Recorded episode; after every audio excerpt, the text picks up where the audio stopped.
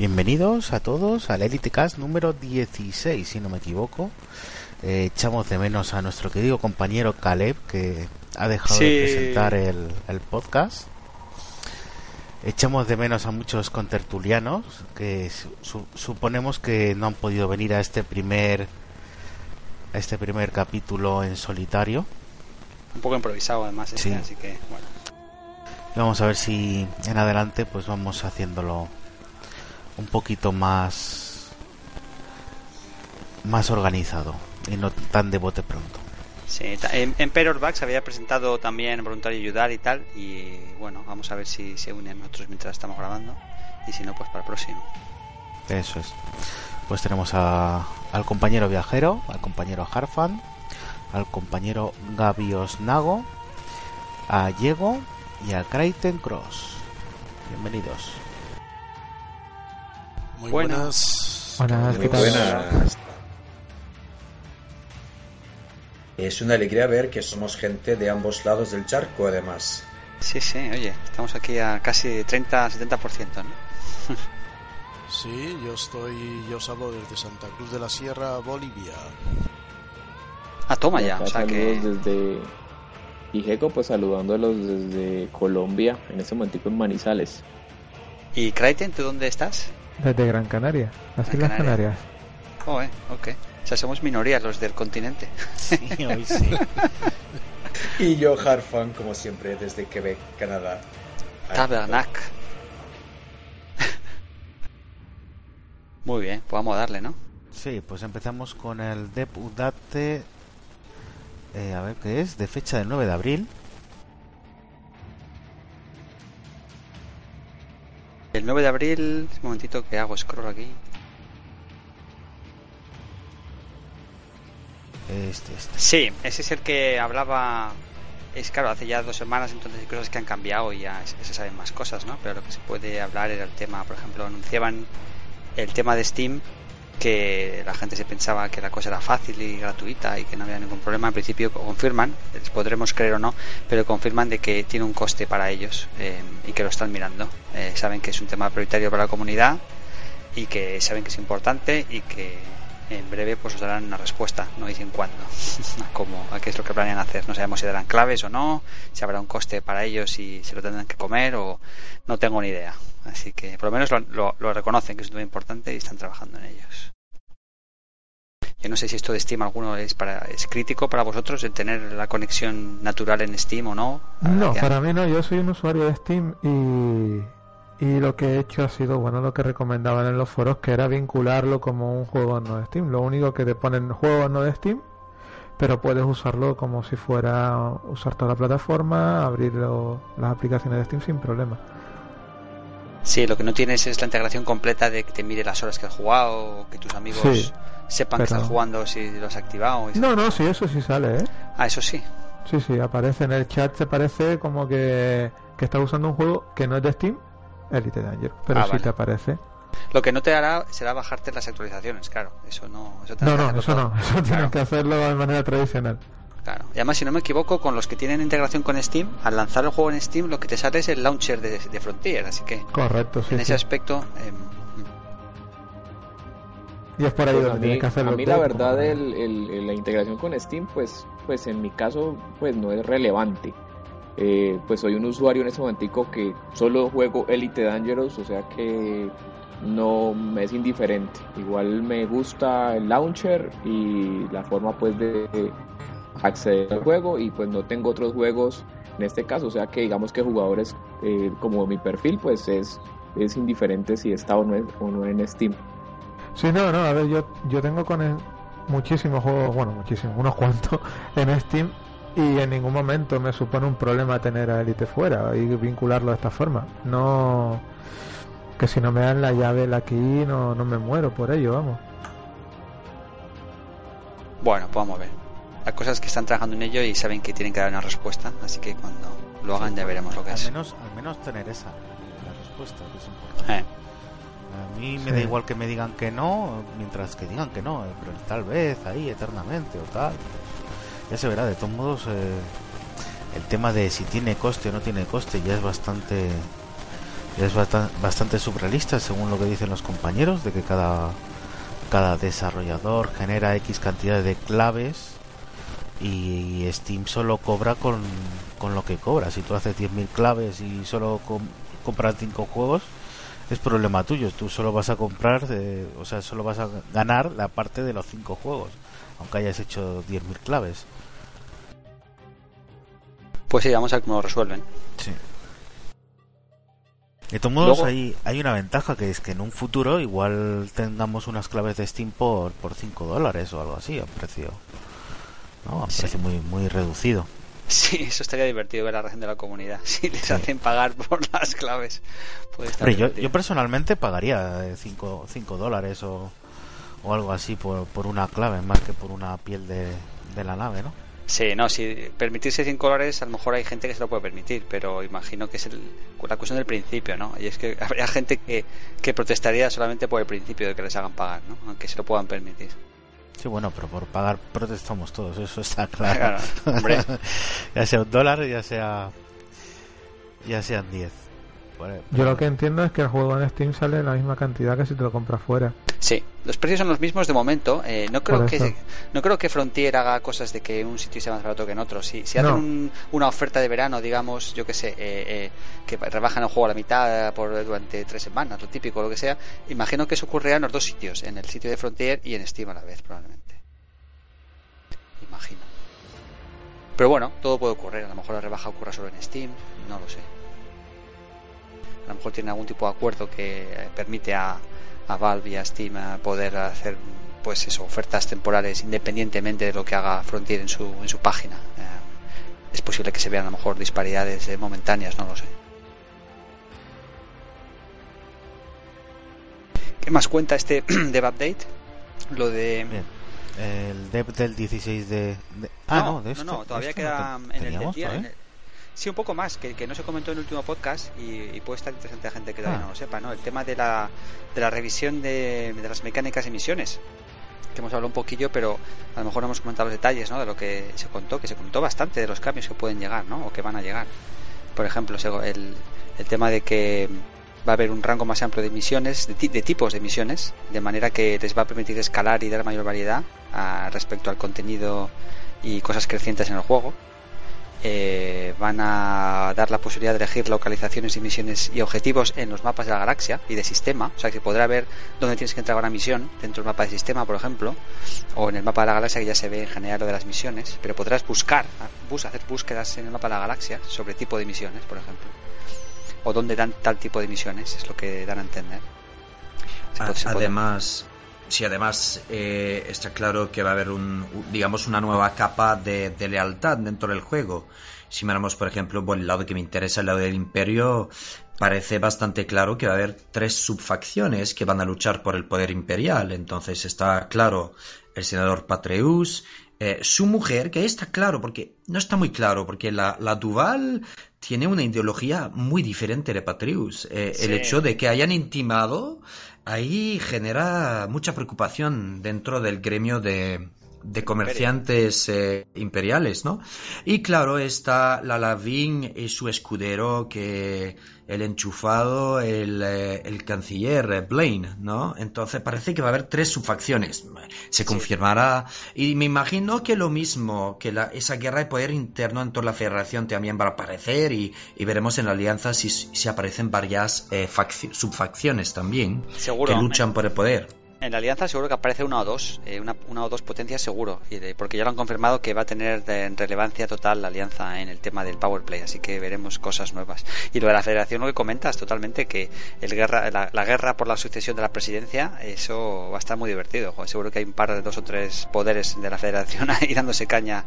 Habrá elecciones, probablemente. Parece que alguien preguntaba si los jugadores que apoyan alguna de estas, de estas potencias federales, si podrán participar de alguna manera o influenciar las elecciones para la presidencia. y respondían que creen que sí, así que vamos a ver. Sí, del lado imperio me imagino que la cosa funcionará más eh, de una manera belicosa. El senador que se imponga con las armas, ¿no? Sí. Eh, será lo normal. Pero espera, vamos a hablar primero un poco de esto antes de pasar a lo de PowerPlay. Es que hay más cosillas así del tema del, del sistema de misiones que iban a cambiar. Que pone aquí más. Eh, ah, sí, el mayor uso del buzón de entrada de mensajería de jugadores para tratar todo el, aspecto de misiones con ramificaciones. Cuando tengas cuando haya misiones con opciones y que tengan varias posibilidades de un lado a otro, pues todo eso se va a gestionar en el tema de, buzón. Porque esto era un poco. Un poco demasiado crudo en el, en el, en el interfaz de la izquierda. ¿no? También pone aquí que van a hacer escalado de misiones en función de la experiencia del jugador y de emisión de rango y estatus, que esto, esto, creo que ya lo comentamos en algún otro podcast, me parece. Sí, creo que sí. Em, y luego el incremento de, del impacto que tenga tu reputación en las misiones que te dan, ¿no? Em, en fin. Claro, esta, esta última parte es muy interesante porque así eh, va a tener poco a poco más influencia tu, tu reputación sobre lo que, lo que vas a ir consiguiendo, ¿no? Y el rango, porque pues igual uno hasta ahora, pues sí, uno era como a título personal, voy subiendo la, en la facción, mi reputación, mi rango, pero pues como que no se veía reflejado en, en, digamos, en las misiones o en el comercio y de pronto con esto se puede dar una mejora y pues que le interese a, a alguien más subir un rango que antes de pronto no le interesaba porque pues no aportaba nada. Sí. El tema de misiones va a cambiar bastante, vamos a ver. Es que ahora, ahora mismo Rango lo único que aporta es si puedes comprar o no la nave y, ir a eh, eh, ir a algún sistema, o sea que te den algún permiso para ir a algún sistema. Aparte de eso, no hay mucho más. Eh. ¿Qué Pues más? bueno, continuamos. Yo espero que este tema, yo solo espero que este tema tampoco deje porque a mí me gusta ser independiente, no me gusta liarme con facciones. Tipo Han Solo o algo así, ¿no? Sí. Luego también comentaron. Espero que no dejen de lado a esos jugadores que, que no les gusta meterse en facciones. O sea, que si ponen naves para una facción que son potentes, tipo combate, los jugadores que no, no estén en facciones también tengan posibilidad de conseguir naves alternativas, pero que no se queden rezagados en ese aspecto. O sea, que sean- tengan igualdad de condiciones, o sea, una Correcto. similar, exacto. Sí, comentaban también que en el, en el nuevo sistema de misiones lo que va a mejorar es que el- eh, muchas de las misiones que se generen eh, van a responder a los estados en los que se encuentre el sistema. Por ejemplo, eso no sé si ya habré- habréis visto ¿no? que los sistemas tienen su estado de boom económico o de, de famine, que es decir, hambruna o, o, o- o guerra civil o todos los, todos los estados que pueda tener un sistema van a generar un tipo de misiones correspondiente. Entonces, eso yo creo que se va a poder usar para poder explotar algún tipo de, de misiones que te puedan interesar más. Pues tú y tu grupo de, de pilotos pues, o comandantes influenciar un sistema para que vaya a un tipo de estado que favorezca el tipo de misiones que te interesa tener a ti y esas cosas, ¿no? Sí. Respecto a la cuestión de la neutralidad, eh, creo que el nuevo sistema va a fomentar más la toma de decisiones porque va a haber intereses de por medio, rebajas, eh, ventajas, acceso a tipos de naves. Se dice que va a haber naves equivalentes en cada facción, si leí bien, eh, pero no se habla de la gente que no se quiera mojar con ninguna de esas eh, subfacciones. Eh, ahí veremos, pero creo que esa nueva actualización va de cierta manera eh, empujar, digamos, eh, como se dice en inglés, eh, to pick a side. Vamos a tener que Sí. escoger alguna, alguna subfacción. Elegir un bando. Bueno, algunos, ya bastante gente ha preguntado ya acerca de eso en el foro, ¿no? Y los devs, incluso David Braven en, el, en la serie de preguntas y respuestas de hoy en el foro, comentaba que, que- que para nada el juego va a limitar a los jugadores que quieren hacer de Han Solo neutrales, ¿no? Em, eh, en principio vas a poder conseguir los mismos tipos de naves que consigues ahora. Eso, o sea, eso no, te van a limitar, ¿no? Em, elegir una facción eh, te da beneficios, o sea, una facción, perdón, que no confundamos términos, es una potencia. Las facciones es el imperio en general o la federación en general, pero eh, el Patreus es una, lo que llaman un power, ¿no? Una potencia o un poder. Bueno, pues si tú te alías con un poder de estos, con Patreus o con quien sea, esa potencia, ese grupo, te va a dar una serie de lo que se dice en inglés perks, ¿no? O beneficios o, o- o ventajillas. Em, pero a la vez también te van a poner unas limitaciones.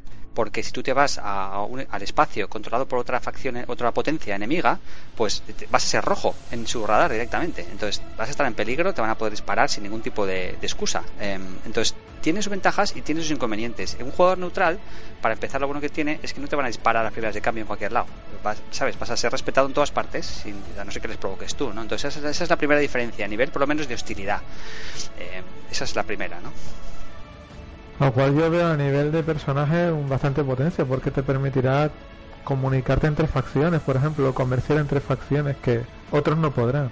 Por ejemplo, eso, habrá que ver cómo, qué detallitos hay que, hagan la diferencia, ¿no? Pero esas son las cosas así primeras que veo. Eh, ¿Qué más había por ahí? Eh, bueno, pues eso, ¿no? Que hay eh, entrar en una potencia tiene sus ventajas, pero tendrá, tendrá, también sus limitaciones. Y eso es lo que hay que tener en cuenta, ¿no? Para ver el equilibrio del juego y hablaban eh, ahí donde estaban hablando el tema que pues que ya combatir pues no va a tener un no te van a, poner un wanted eh, digamos si estás combatiendo contra tu enemigo pues o sea y que los costos de reparación de las naves iban a ser más baratas casualmente para incentivar eso ese tipo de, juego.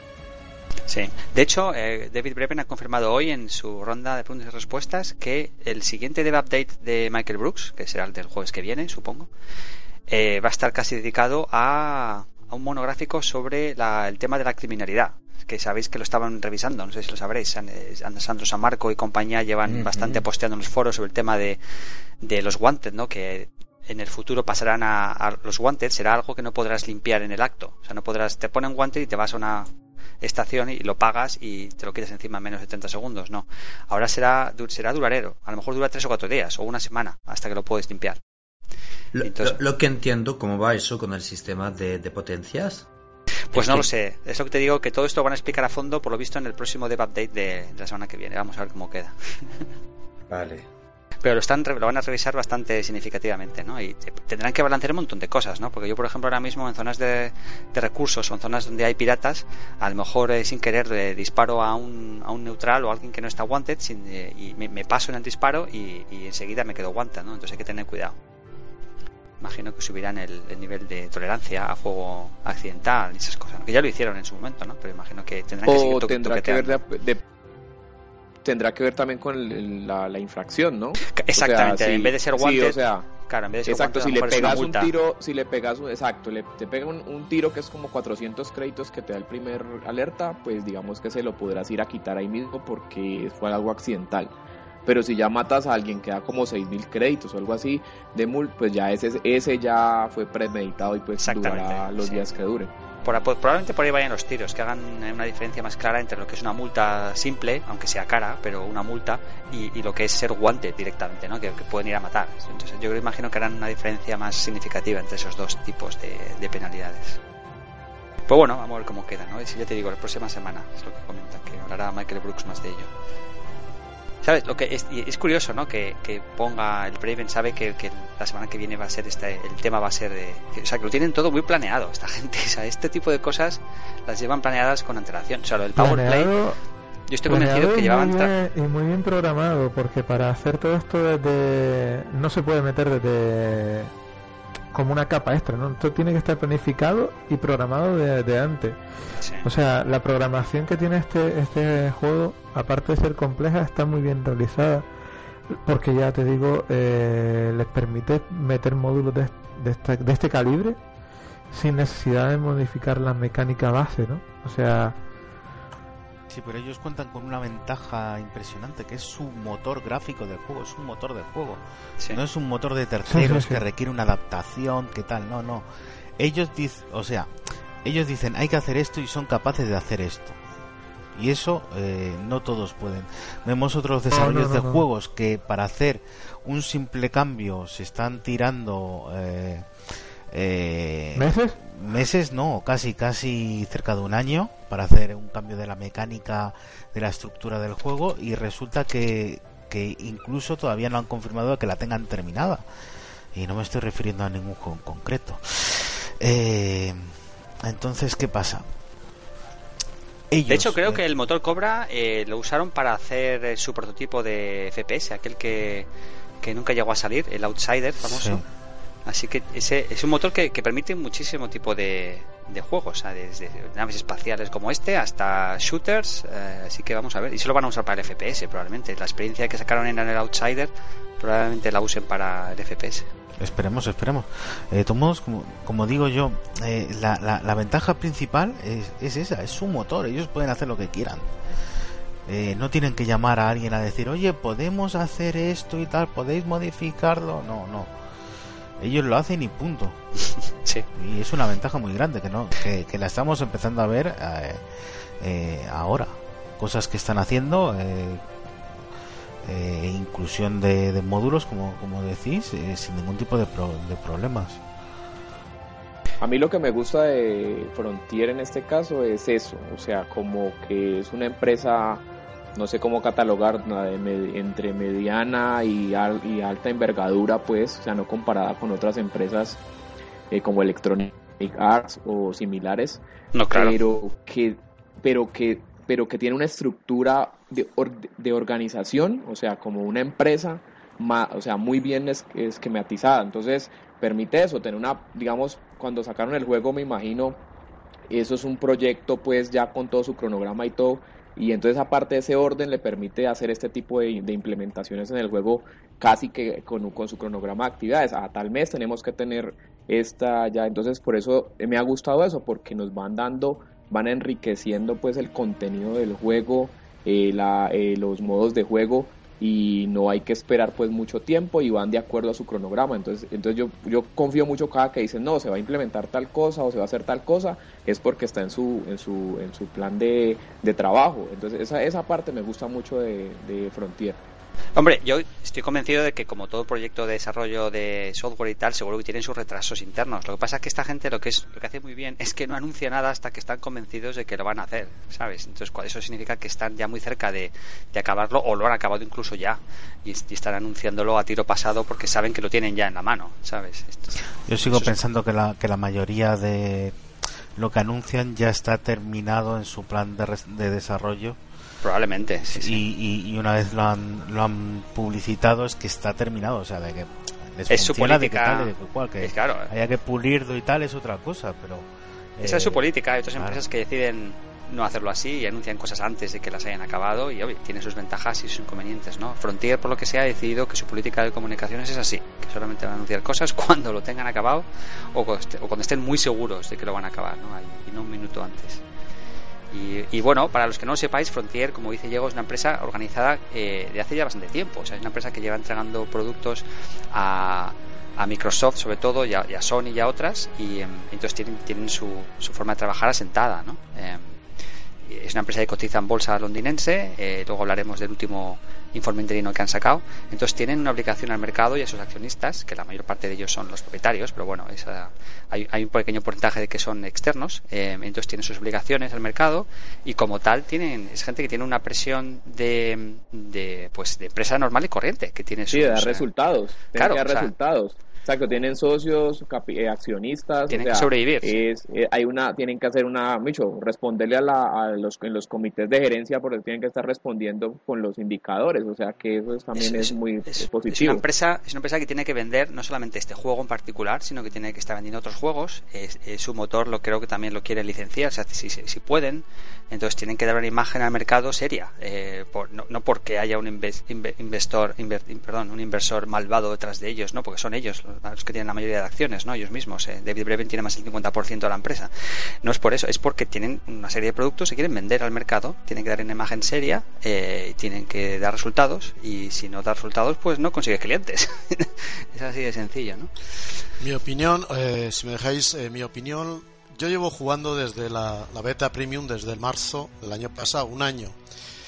Es increíble la evolución que ha tenido tanto en el, en el mantenimiento, sostenimiento, lo que ha sido la, el, el, juego a nivel técnicamente. Al principio había muchos cortes y tal, prácticamente desde que salió en diciembre a nivel Gold, eso ha desaparecido. En mi caso, yo las conexiones que tenemos aquí en Bolivia son muy primarias pero yo con este juego la verdad no he tenido... Si me he conectado 100 veces, habré tenido en estos últimos meses una o dos fallas nada más. O sea que va muy bien la, conexión. Y una idea, una opinión que quería aportar, yo veo Elite Dangerous como un enorme esqueleto, muy bien estructurado, y es un juego que está pensado para que dure, no voy a decir años, para que dure 5, 10, 15, hasta 20 años con esta estructura, donde se le puede ir sumando una, un contenido, un inmenso contenido que, que, que puede hacer que, que, este juego pues, pues tenga esa, esa capacidad. Yo sé que hay algunos players que se quejan de que es un poco todo monótono, pero, pero es depende de la, de la imaginación que le, que le pongas porque las, las posibilidades que te da el juego es inmensas. Yo llevo un promedio de juego, podría decir, de, de dos horas diarias desde este tiempo y es que no me, no, me aburro, hay cosas, muchas cosas que hacer y el factor, el factor eh, de compañerismo con la gente es inmenso, o sea, es un juego que además estás haciendo relaciones sociales, conoces a la gente, hablas, eh, montas tu, tu universo paralelo. Y obviamente cuando lleguen las nuevas tecnologías de la realidad virtual, pues va a ser un juego ideal para, para vivir otra, otra alternativa. La verdad que eh, lo están haciendo bastante bien, ¿no? O sea que por cierto, acaba, Vale, pues acaba de llegar uh, el FAC a, a, la tertulia, así que como cuando quieras hablar, decir algo, no te preocupes, el FAC, bien, serás bienvenido. Aunque de, momento no se, de momento no se te escucha. Eh, gracias. Uy, nada, muy mal, muy mal. no, no se le escucha. Tienes problemas de, la, conexión. La, conexión de la alianza está mala. Sí. Eh, ¿Qué más comentan en el, en el dev update del 16? Hablaban de la minería y mm, el tema de los drones que serán capaces de, de escanear los, los, asteroides y decirte cuáles tienen eh, los minerales más interesantes y todo eso. Em, y luego serán también capaces de poder recolectar los pedazos de mineral y, y combustible, ¿no? También y también hacer combustible y también eh, carga, eh, canistres normales y corrientes, o sea, todo van a poder hacer. ¿Qué más? Los drones serán universales, es decir, tendrás que tener. los tipos de drones pueden hacer todos los roles. Lo que tienes que tener diferente es el lanzador. Eh, eso sí, tienes que tener un lanzador específico para cada tipo de actividad. Eh, si hablamos del dron como munición, ¿no? Sí, los, los limpets es algo como los limpets, eh, pero eh, los puedes usar según el lanzador de drones que tengas, ¿no? Si tienes un lanzador de dron de combustible, de carga? Eh, creo que sí, es como los lanzadores de los hatch, hatch breakers, ¿no? Estos que creo que ocupa un módulo de, no sé si es un módulo de arma o es un módulo interno normal y corriente. Pero eh, no se ha hablado de. Perdón, no se ha hablado todavía si son. Están diciendo que si iban a ser reutilizables o que tenían una vida ah, útil. sí, con vida útil. Sí, no, tienen una vida útil. Duran un, cierto tiempo. Por ejemplo, los de recolección, tienes dos modos para lanzarlos. Eh, un modo que es de, dirigido a recoger un, un canister específico o, o, un, algo único específico que lo hará mucho más rápido y desaparece después o el modo eh, digamos de área que lo lanzas y lo que hace es coger todo lo que hay en el área eh, durante un tiempo vuelve a, la bodega de carga y, no sé si podrá hacer más de un viaje o, no pero después de un cierto tiempo pues desaparece. O sea los van a controlar en función de tiempo no serán serán desechables. Y ocupan eh, espacio de carga. Si tienes una nave de 32 pues un limpet de estos un dron perdón un dron te ocupará una tonelada de carga que será disponible cuando desaparezca después de haberlo usado. Pero, por ejemplo, viajero, estamos minando un asteroide y he, sacado cinco, cinco pedazos de mineral y lanzo el dron. El dron va recogiendo los cinco pedazos y los mete en la, en la bodega de... Sí. Así es, tú no tienes que preocuparte de nada más. Exactamente. Lo que no sabemos todavía es la cantidad que podrán recoger ni el tiempo que duren. Lo que sí sabemos es que eh, eh, lo han hecho para eh, fomentar que las naves grandes para que tú puedas escalar actividad de minería a lo grande. Entonces yo imagino que si te vas con una Type 6 o una Type 7 a hacer minería, no va a ser una cosa que te cojan 5, imagino que sean más, ¿no? Porque si no, pues... pero vamos a ver, a lo mejor con 5 o 6 funciona bien. todo depende de cómo lo implementen en el detalle de, cómo funciona la recolección en sí misma. Pero vamos, ni idea, no tenemos ni idea de esos detalles todavía. Muy bien. ¿Qué más? Todavía eh, no hay fecha, ¿verdad? Eh, para la 1.3 dijeron que la beta, bueno, sí, anunció en el newsletter de ayer que era se lanzará en mayo. Entonces la beta pues será dentro de, pues no sé, dos, tres semanas como muy tarde, supongo. Estamos a final de abril, pues. Y la piensa lanzar en mayo, la beta tendrá que ser antes. A ver si, a ver si va a haber parches. Eh, a mí por un lado me alegra mucho esas actualizaciones, son, me parecen que son muy buenos contenidos, eh, quiere rentabilizar la minería, eh, las mejoras, eso de poder eh, leer el calnet en la nave y ver las misiones, tiene algo muy interesante. Sin embargo, hay temas también que me preocupan mucho. Por ejemplo, en estos días, en los eventos comunitarios, hemos estado jugando en, en Alas y las salas, la cantidad de bugs que surgen, está, no está optimizado para nada y a veces es, es cansino. Hay un momento que te cabreas y dices, pero ¿qué pasa con esto? Pero que lo arreglen, porque la verdad que... Y en base, eh, lo que me llegó a preguntar es si este sistema peer-to-peer, eh, con su fabuloso motor, lo podrán cambiar eventualmente, porque yo creo que si realmente, digamos, cogen el camino más hacia el multiplayer como están haciendo, va a necesitar una forma de generar el contacto entre jugadores que sea más de servidor que, el peer-to-peer, porque falla mucho, falla mucho y, es cansino, la verdad. El FAC quiere hablar, pero no, no puede. El FAC, que no. mencionaron algo ahorita en, las. Escribo mejor. Ah, ahora sí te sonaba mejor un poco. Ahora sí sonaba mejor el FAC. Intenta otra. Los animó a, a, escribir y ahí se le escuchaba bien. Bueno, eh, comentar a Harfang lo del peer-to-peer, sí, eso es una decisión yo creo de diseño que está aquí para quedarse, ¿eh? no va, eso no creo que cambie, por muchas razones, ¿no? Una de ellas es la, todo el código que lleva detrás, que es que no, que no es fácil cambiarlo, sería algo radical, y, impacta muchas otras cosas del juego, probablemente. O sea que el, cambio sería brutal a nivel de código. Y luego el tema de coste, que los costes de servidores para un juego centralizado con servidores pues son mucho mayores y eso tiene un impacto comercial también.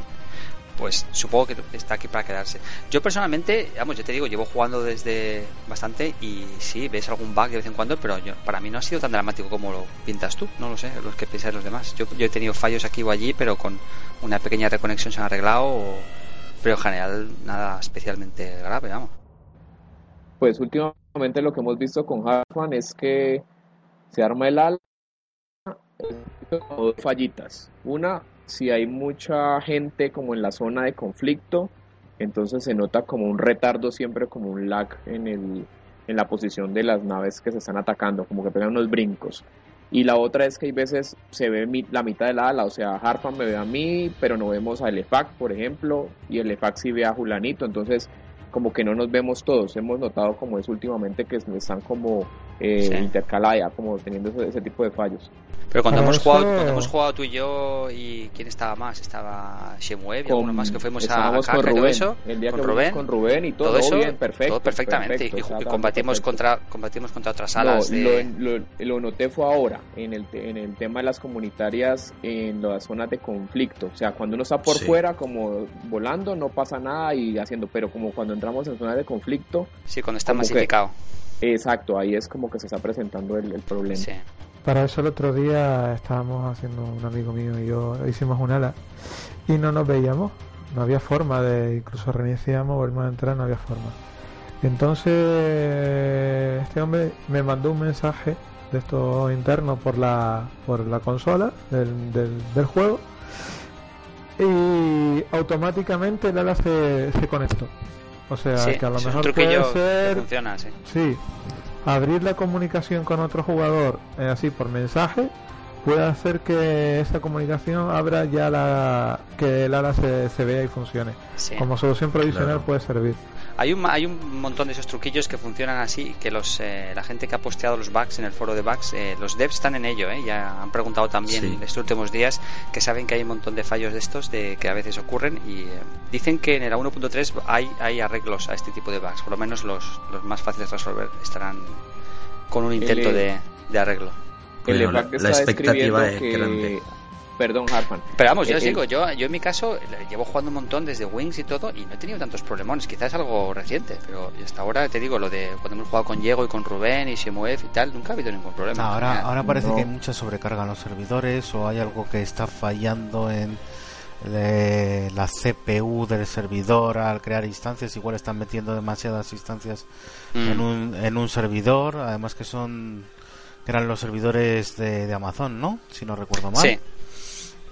Igual ahora mismo el cloud de Amazon no está yendo tan bien como debería de ir o lo han llevado a otro sitio y y no estamos con, con, los nodos más potentes como cuando el lanzamiento vete todo a saber ahí sí, porque hay más gente hay más gente en las zonas de específicas y tiene que generar más instancias el sistema y se la cosa sí claro el, sistema de servidores cloud les permite eh, escalar eh, prácticamente ilimitadamente según la pasta que quieran gastar no eh, para, para la gestión de recursos. O sea, da, lo mismo que haya mil players que hayan diez mil players. Ellos pulsan el botón que se supone que debe de haber un tío contratado directamente para la monitorización del sistema de los servidores porque vale una pasta, ¿no? Y entonces el, el, escalado eh, el escalado lo hacen según según vayan viendo. La cuestión es si no lo están haciendo o, o ya pasaron la fase esa y ahora ya tenemos la, la pega, ¿no? De, que no están escalando lo suficientemente.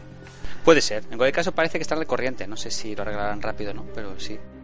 Ya te digo, yo de momento no he tenido muchos problemas, eh, pero probaremos este fin de semana a ver que pensábamos hacer algo en plan en, en Lave a ver si tenemos líos. Hmm. ¿Qué más? Espera, vamos a ir con lo del dev update de 16, que habla también una, más cosas. Una modificación, sí, que hablan en el dev update también sobre lo de las misiones de localización que van a, sufrir cambios. A la hora de buscar una misión de asesinato, se podría localizar el objetivo directamente de Supercrucero. Sí, ahora va a haber eh, cosas en Supercruise, no hace falta irse siempre a señales no identificadas. Sí. Sí, eso va a ser más divertido porque va a haber que buscar más en los sistemas de una forma un poquito más buscar en el radar, estar buscando qué players están navegando en supercrucero, si está o no está, porque tu objetivo, aunque sea un NPC, puede estar saltando en un sistema o en otro, ¿no? Y una cosa más de la minería que nos hemos dejado, lo el tema que van a hacer eh, zonas de extracción de alta y baja intensidad. Sí, eso entra en la eh, newsletter 71. Sí, de alta y baja intensidad, uno, los, de alta intensidad se refieren a, a zonas de, de mucha actividad pirata, pero que también tendrá más eh, posibilidad de encontrar minerales más caros. Y los de baja intensidad, digamos que son zonas como más trilladas ya, en las que habrá menos potencial de, márgenes de beneficio, pero también habrá menos pirateo y esas cosas. Y, la inserción de nuevos, dos nuevos minerales, el painite y el Sí, entonces introducen un poco una una nueva complejidad de riesgo y recompensa, ¿no? Entonces ya es a cada piloto de, de decir cómo quiere hacer su minería. Sí, bueno, eso queda más claro de que como todo va a empezar a ser más social, es decir, vas a necesitar, pues tú irás a minar con tu nave bien equipada para minar y vas a tener que tener a algunos compañeros que hagan de bounty hunting para, para protegerte y te dejen minar tranquilo, ¿no? Eh, Por ejemplo. Mientras unos se, se recompensan con, con los botines, pues tú haces la minería y seguramente pues al vender pues todos felices y contentos, ¿no? Pues sí. Sí, eso es excelente. Sí, claro. Ahora la, la, la pregunta también es, eh, a ver, si te vas a mirar con una anaconda, con los drones y tal, pues, eh, como, decía Ícaro el otro día, si es que me pueden estar pegando media hora y no me hacen nada. ¿Pegando quién? ¿El qué? ¿A qué te refieres? ¿Pegando quién? eh, eh, pegándole a la anaconda con, con el de Winders y cobras y tal. Eh, decía que no le quitaban no le quitaban casi casco. Bueno, se habrá que ver, ¿no? Así que si te pones en modo over ahí a mirar, aunque sea alta intensidad, pues, pues no sé yo. Vamos a ver lo que llaman alta intensidad. Eh, si no, ya pasar a la newsletter 71. sí, estábamos, estábamos con el principio de la newsletter 71 de, las, los drones y. Que de eso ya hemos hablado. Y, si, eso, los pick of the week de la, del Imperial eh, Courier, del correo imperial. Sí, que está guapísimo. Sí, la silla sigue siendo silla eh, federal, pero bueno. Sí, bueno, esta, esta, esta silla va a ser el estándar que, vamos a tener. Me parece que no va a cambiar para nada. Yo creo que, hombre, en algún momento vendrá la Imperial. Es una silla que está en concept art, que se había visto en muchos, en muchos de las concept art de Tier, así que en algún momento caerá. No sabemos cuándo, pero caerá. Sí, pero el tema de la disposición del JOTAS no, ¿no? Eh, la silla tendrá sus gotas también, eso sí, pero es que la silla es completamente diferente. O sea, es que esta silla es en plan federal cuadradota, la silla imperial es blanca, en plan como si fuese un. Eh, sí, pero yo, me refiero a lo que es entre el asiento, ¿no? Y lo que ya se, sería el panel de control, lo que es el joystick, el JOTAS y, el, y el display central. Sí, eso imagino que no, no cambiará. A lo mejor el display central tiene un estilo diferente, de saber, ¿no? en plan imperial. En la captura se ve que está, la distribución es la misma, pero cambia el diseño básicamente. Sí, claro. Y la, la, la, la Intel Courier es, me imagino que será que también para obtenerla con rango en, la, en el Imperio o qué? Lo acaban de responder en el, las preguntas y respuestas de hoy, David Breven, es eh, hace falta ser Master en rango oh. imperial para pillarla. Ah, ¿Y qué, qué, objetivo tiene esta? ¿Qué qué? ¿Qué, qué, qué característica le, le, da esta, este, esta nave, no? Es una nave rápida, eh, multi, la, escriben como multicaracterística, es una nave que hace un poco de todo. Multipropósito. Es, como la eh, cobra. Y parece que es de un solo piloto, no, sabemos si habrá más plazas. Hay actualmente también es multipropósito. Pero es más grande, esta es una, la, Imperial Clipper es de dos, es de dos pilotos y... Em, y es mucho más pesada y mucho más agresiva. Esta es, yo creo que es más pequeña eh, y es de un solo piloto. Más, ser más económica. Más rápida, probablemente sea, sea, más rápida y más maniobrable. Y la Diamondback es, es más tonelaje que o ¿qué saben de eso? Esa no se sabe casi nada, se sabe que es la CON, lo único que se sabe. Yo escuché por ahí que es una nave dedicada particularmente a la minería. Eso escuché por ahí, pero no sé si, hacer, si es cierto. No, Rumores no, he, todo. no he leído nada al respecto. Rumores todo, puede ser. Pero nada oficial, nada oficial. Hombre, puede ser porque lo. A ver, aunque sean rumores, eh, se supone que hay una de combate que puede ser la vi, pero más o menos por ese estilo. Tienes la Explorer para exploración, pero de minería no hay ninguna específica hasta ahora. No, puede ser que sea la Diamondback, sí. No lo sabemos todavía.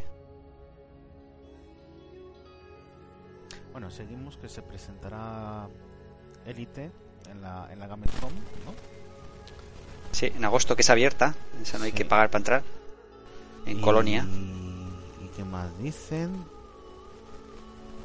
bueno, anuncian, sí, anuncian el campeonato, bueno, la competición de, de cortos de, de Elite. Eso sí que hay que hacer cortos de menos de cuatro minutos, y hay que usar un clip de un minuto de música que te ponen ellos en las reglas de la competición y la carátula de, comienzo del vídeo para que identificarlos y tal.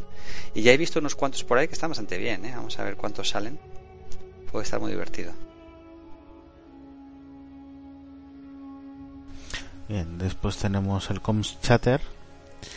Eh, la verdad es que esto, esto el último no lo visto muy bien, pero tiene mucha último, gracia. ¿sí? Es el último de Sinona, que también le matan, me parece, al pobre.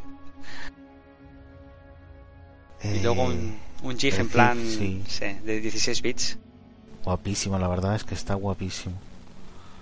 La verdad es que me, me, me transporta a esos, esos tiempos antiguos de, del principio.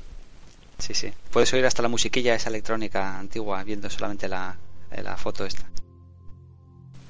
Bueno, ahí tenemos más arte, una estructura de naves en un... es un cuadro, ¿no? Sí, creo que no sé si está pintado es, eh, es fotografías que están, imagino, pintadas por el autor, así en plan colores vistosos. Sí, sí, sí. Y así que, pues nada, fotos, fotos. Ah, bueno, la competición de capturas en PC, en PC Gamer. Eso es. Que acabó ya, ha acabado esta semana, el lunes, y la, el ganador lo han posteado en la newsletter de hoy, así que luego hablaremos de ella. Vale. Y más noticias de Galnet, que tenemos algo para... Ah, sí, sí. La misión de la ruta de la, de la compañía del Este, que hicieron los compañeros una ruta eh, comercial y prometieron unos beneficios muy... ¿Cómo se llama esto? Muy...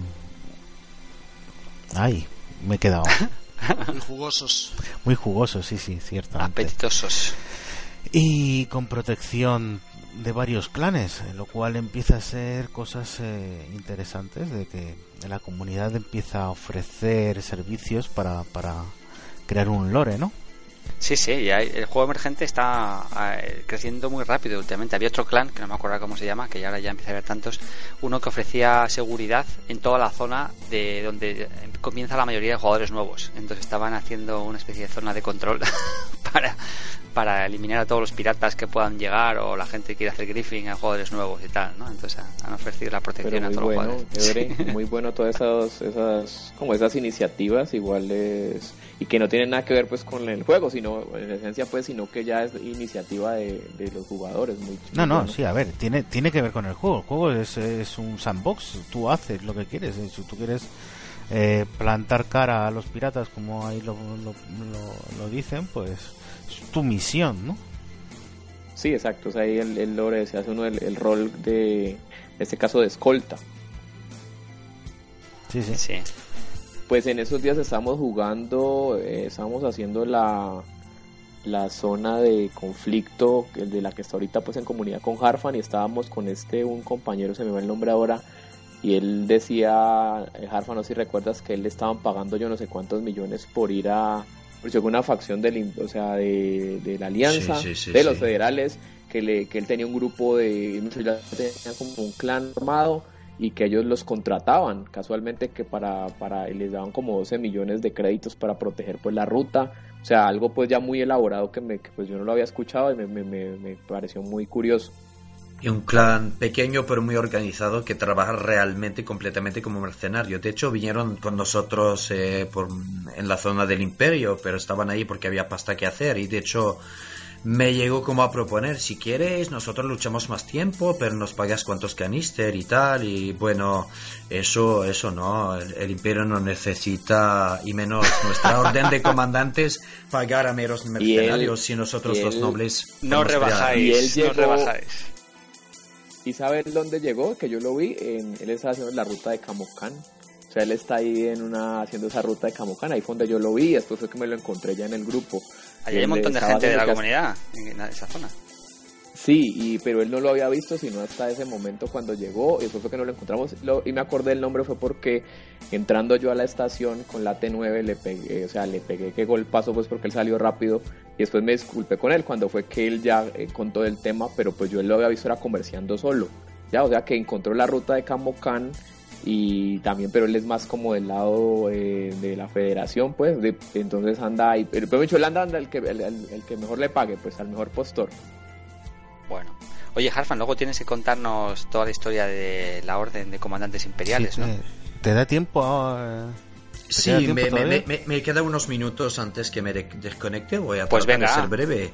bueno, bueno, como lo mencionaba Caleb la semana en el último podcast, en el último Elitecast, eh, sí hemos formado un grupo. O sea, es un grupo de trabajo. No, no queremos que sea un clan sabemos que la idea es formar un grupo de combate imperial que se dedique a trabajar en equipo, a, a combatir más que todo en escuadrón y, mejorar a nivel táctico y tal. Pero claro, ahí con todo el roleo de que somos la nobleza imperial y tal, y poner un poquito de roleo, ponerle un poquito de carne alrededor del hueso de esto, ¿no? Pero se trata de un grupo sin líderes oficiales y en que tomamos las decisiones, si toca tomar decisiones en algo de manera consensuada por votos y tal. Y de hecho hoy ya tendremos nombre oficial, estamos terminando un proceso de, votación para eso y, y hay gente que se une, por ejemplo en este momento estamos muy activos en la guerra de en la guerra por el senador Patrius eh, por ahí en Foenisis, eh, peleando en eh, zonas de conflicto a favor del imperio y eventualmente la idea es hacer también guerra de guerrilla eh, contra eh, lugares de la federación, sean rutas de comercio o meternos directamente en open play en zonas de conflicto enemigas.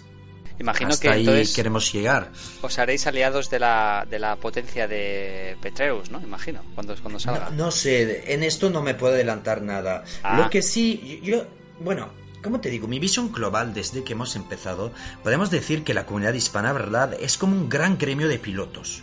En que, digamos que las elecciones políticas están por debajo del hecho de que nos protegemos entre pilotos. De hecho, por eso hay buen rollo y a pesar de, por ejemplo, que el amigo Lefa, que aquí es un federata convicto, pues eh, ¿Ah, echamos bromas y nos la llevamos, nos llevamos bastante bien. Nos amenazamos, pero son amenazas eh, amistosas, casi cariñosas, ¿no? Eh, pero ahí me temo que con el nuevo sistema que va a haber que tomar eh, realmente un bando de manera más radical. Y de hecho me temo que tengamos que elegir una, una potencia. Pero yo creo que va a tocar hacerlo, pero veremos, no nos queremos adelantar los hechos. Cuando salga la actualización veremos y pasaremos a votación. Pero hay opciones, podemos decir, no, la orden queda neutral y dejamos libres a los pilotos que, que, hagan lo que quieran. Podemos decir, no, la, la orden nos, nos, metemos con una facción en particular. Esto lo, decidir, lo decidirá la mayoría. Eso, como dije, no hay nada que no se decida que no sea de manera democrática. Y veremos, pero temo un poco ese tema, la verdad. Me da temor porque no quiero que se vuelva un clan y ahí pintaría más un poco, porque si se elige una facción de manera más radical, ahí ya son elecciones que que concretamente van a, van a llevar decisiones eh, desgarradoras a veces. Lo que quiere decir a veces pelear contra amigos, ¿no? Claro. Esto puede dar pie a la gente de del juego de crear eh, lo que sería la posibilidad de que un jugador pueda tener dos cuentas, por ejemplo, para que pueda decir, pues, oye, pues hoy quiero entrar en tal facción para jugar con mis amigos, yo quiero ir a la otra facción para partirle la cara. Eh, también está dando ahí vidilla para tomar esa, esa posibilidad. ¿eh? Lo de tener varios avatares en el juego en principio está previsto. Cuando lo sacarán, pues tampoco Por eso. ¿no? Pero eh, Harfan, también tienes una, una, una, otra opción que es mucho más difícil de conseguir, pero existir está, ¿no? O sea, tienes la opción de entrar en una potencia de estas, eh, si quieres aliarte con Petreus o quien quieras, tienes la opción de, de, permanecer neutral, como hemos comentado antes, y luego está la tercera opción que es también de intentar eh, crear tú tu propia potencia. Tú puedes, tú y tu grupo, pues, un grupo grande de jugadores puede hacer misiones y ayudar a una facción menor en un sistema cualquiera que os apetezca, donde os apetezca seleccionar vuestro hogar y hacer que eh, se expanda. Y eh, una de las de los aspectos que va a ser más importante es cuántos sistemas, evidentemente, cuánto control de, la galaxia tiene esa facción menor. ¿no? Si la ayuda a expandirse y llega a un cierto número de sistemas, a controlar ciertos sistemas, pues puede empezar a competir con las potencias eh, oficiales y puede eh, llegar a ser declarada potencia oficial. Entonces, eh, dicen los devs que va a ser muy difícil conseguirlo. Pero estoy convencido que va a haber un montón de grupos de clanes que lo van a empezar a intentar desde cero, o sea, desde ya. y eso, eso está interesante, es otra opción, pero como dije, eso no está en la mano de un individuo, sino en, nuestra comunidad de, nobles eh, imperiales decidir qué queremos hacer, y ahí veremos. Pero ese tema tiene ya, da mucho de ya que hablar entre la gente y veremos, pero no hay que adelantarse a los hechos, hay que ver cómo se va a plantear eso y cómo se va a armar. Pero está muy interesante en todo caso y, le va a dar una nueva vida al juego y eso me parece que es muy positivo, ese cambio es muy positivo. Huele a créditos. Unos pocos solo.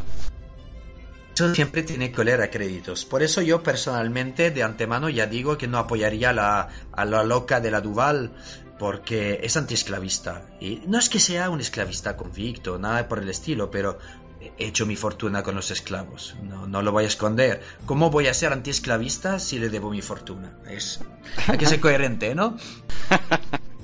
Está bien. Señores, eh, os debo dejar. Ha sido un placer estar con vosotros.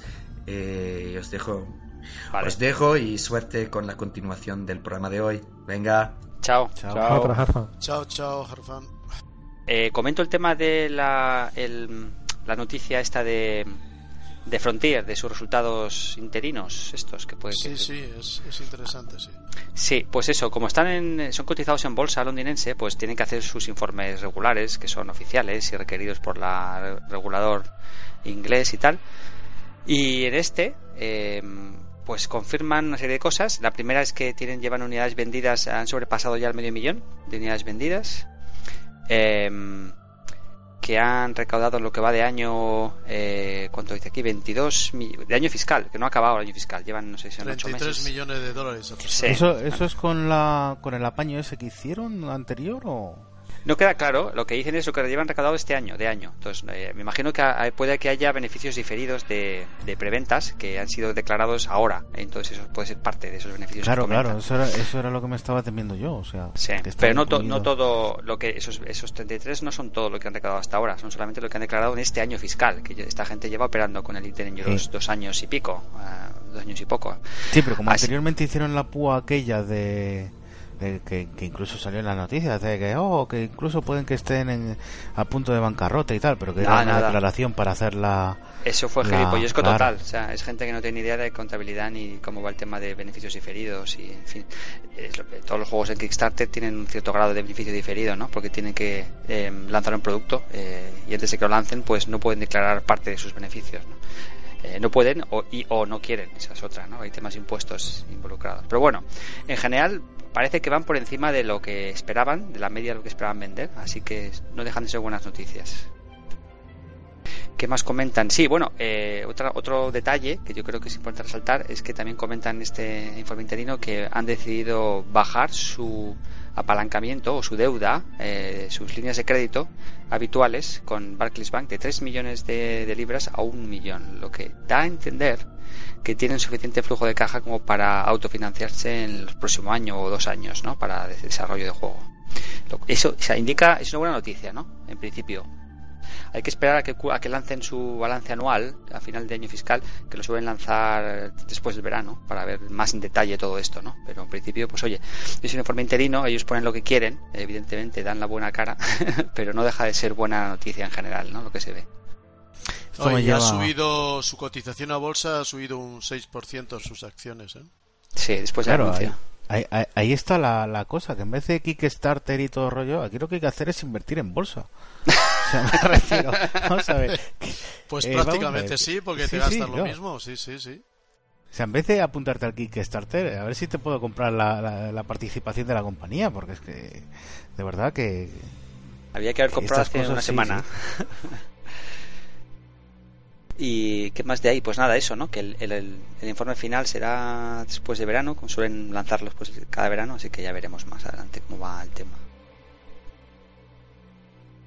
Y ya como queráis, salvo que haya alguna cosa más, pasamos a hablar del Power Play. Eh, Power Play, Power Play. Es lo que mola. ¿Qué es? ¿Qué es viajero? ¿Qué es Power Play? bueno, pues dar las gracias a Benring, que ha traducido todo el artículo ahí en el foro oficial, así que fantástico. Para la gente que lo quiera leer directamente en español, lo tiene ahí Benring traducido en el hilo sobre Power Play que tenemos en el foro oficial en España. Eh, y Powerplay, pues oye, es eso, juego de poderes, ¿no? juego de potencias. Creo que Benren lo ha traducido como juego de juego de poderes. Sí, juego de poderes. Suena casi como juego de tronos, ¿no? La cosa. Sí. Voy a decir lo que más me, ha impresionado de todo, y es la fotografía del senador. Mola, mola, sí, sí. Yo no, me lo imaginaba así, la verdad. Parece un tío así en plan cyberpunk, casi. Le faltan las gafas negras, en plan Neo. Eso es lo que dicen ahí, que lo que querían era eso, empezar a ponerle rostros al, a los personajes y que la gente se fuera ya haciendo una idea pues de, los, con quién estaban, aliados y todo. Sí, darle un poco más de humanidad al juego, ¿no? Que hasta ahora, hasta ahora era un puro texto. Exactamente. ¿Y en qué consiste? Pues eh, es un anuncio, o sea, no van en detalle de la mecánica, eh, para saber todos los detalles, ¿no?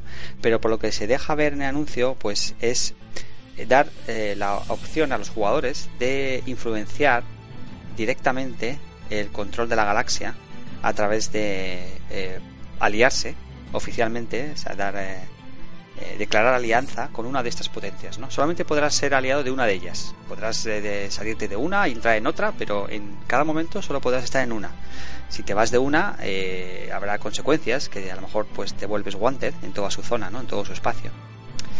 Em, las potencias tendrán toda su representación gráfica en el mapa de la galaxia. Va a haber nuevas opciones del mapa de la galaxia con las cuales podremos ver la burbuja, digamos, o, eh, a lo mejor no es una burbuja, a lo mejor es una, especie pues, de forma amorfa, vete saber, ¿no? Depende de los sistemas que controle cada, cada potencia.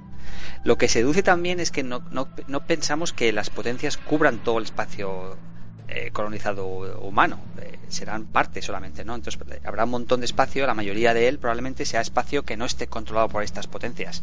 O sea que el espacio de juego para la gente neutral va a, ser, va a seguir siendo igual de, grande probablemente, ¿no? Impresionantemente grande, ¿no? estamos hablando de que... Una, una cosa clara que el sistema independiente sigue siendo independiente, eso está claro. Claro, todo que es anárquico y esas cosas, o independiente, sí, sí, como LAVE. LAVE es independiente, ¿no? O esa es la alianza. LAVE es independiente, creo. Pues por ejemplo, ¿no? Eh, y luego también ponen un par de capturas de pantalla de la, de la potencia del senador Patreus y, está muy gracioso porque se ven detalles. Em, hay gente que la ha empezado, las mecánicas de, de Powerplay eh, están siendo comparadas o está la gente empezando a compararlas con, con juegos de tablero, eh, plan Risk o Axis Analysis o este tipo de cosas en las que pues hay rivalidad entre potencias, tienes que dominar el mapa eh, y hay toda una mecánica detrás de ello, ¿no? En este caso, por lo visto, hay, entre otras muchas cosas, lo que se llama em, puntos de comando o puntos de, control, digamos, ¿no? En español quizás, command points, en inglés algo así, que, que tiene cada facción, o cada potencia, perdón no confundamos potencias con facciones y, todo esto pues será eh, permitirá a cada potencia poder usar pues flotas o poder usar eh, líneas de suministro. Eh, cuanto más alejado estés de la capital de la potencia más difícil será beneficiarse de la influencia de la, de la potencia pues imagino militarmente o comercialmente o, o, lo que sea no entonces hay todo un tema de pues líneas de suministro puntos de control y cosas de esas que empezaremos a entender cómo funcionan bien pues cuando lo lancen en la beta, ¿no? Imagino. tiene pinta muy de eso, pues eh, en plan de tablero, ¿no? Em, los, el juego, el ritmo de juego de, cambios eh, efectuados por los jugadores va a ser a nivel semanal. Hay otros juegos que también tienen de ese tipo de avances, ¿no? Avances semanales, ¿no? Como el famoso, las guerras de, mundos de Guild Wars 2 y todas estas cosas van a, a, a tics, a impulsos semanales, ¿no? Entonces, durante una semana los jugadores que apoyan a una potencia podrán influenciar las acciones, las misiones que, puedan conseguir hacer en una semana, ¿no? De forma que al acabar esa semana todas las acciones de los jugadores se computarán em, y habrá un resultado y la galaxia pues eh, se modificará en conforme a esos resultados que han sido eh, generados por las acciones de los jugadores, Cosas como por ejemplo eh, elegir dónde se expande una potencia en la que los jugadores podrán decidir o incluso votar o, recomendar, no sé cómo será la interfaz para eso, pero en función de la, del rango del jugador dentro de la potencia, ese jugador tendrá más influencia en el voto o en el resultado final de la decisión, eh, o eso comentan. Ya digo, cómo será la interfaz, pues ni idea, pero... ¿Tú crees que se podrá empujar la burbuja hacia donde eh, se crea, o sea, el player va a poder no, me refiero solo a uno, sino a un grupo de players, sí. ¿podrá influir hacia dónde se expande esa burbuja? Totalmente. Si, te, fijas en el segundo, en la segunda captura, eh, donde está, te fijas en la parte superior de la captura que pone el menú ¿no? de, la, de la potencia de Petreus, que es Overview, Pledge, Preparation, Expansion, Control, Stats. Eh, no sé si esta es la forma final que va a tomar, porque esto dicen que es un early, es un early concept, entonces a lo mejor cambia ligeramente la forma de ver la pantalla, pero está elegida la, pestaña de control, ¿ves? Y entonces tienes eh, la descripción, es que hay un eh, abajo a la izquierda ves que pone undermining y está seleccionado el sistema Carnai, ¿vale? Sí. Pues ese sistema es un sistema que pertenece a una potencia rival, según pone ahí, la del la del senador Torval, o como se llama el Torval este, no sé si senador o otra cosa, que en principio es amiguete de Petreus, pero no son tan amiguetes, ¿no? Entonces está el Torval, el Petreus, intentando undermine, digamos, eh, socavar el control de, de, la potencia de Torval en el sistema Carnai. Entonces hay dos misiones opuestas. Está la misión de undermining, la misión de socavar, de, los que apoyan a Patreus quieren conseguir ese sistema, y la misión de fortifying o fortalecer el sistema de Carnai.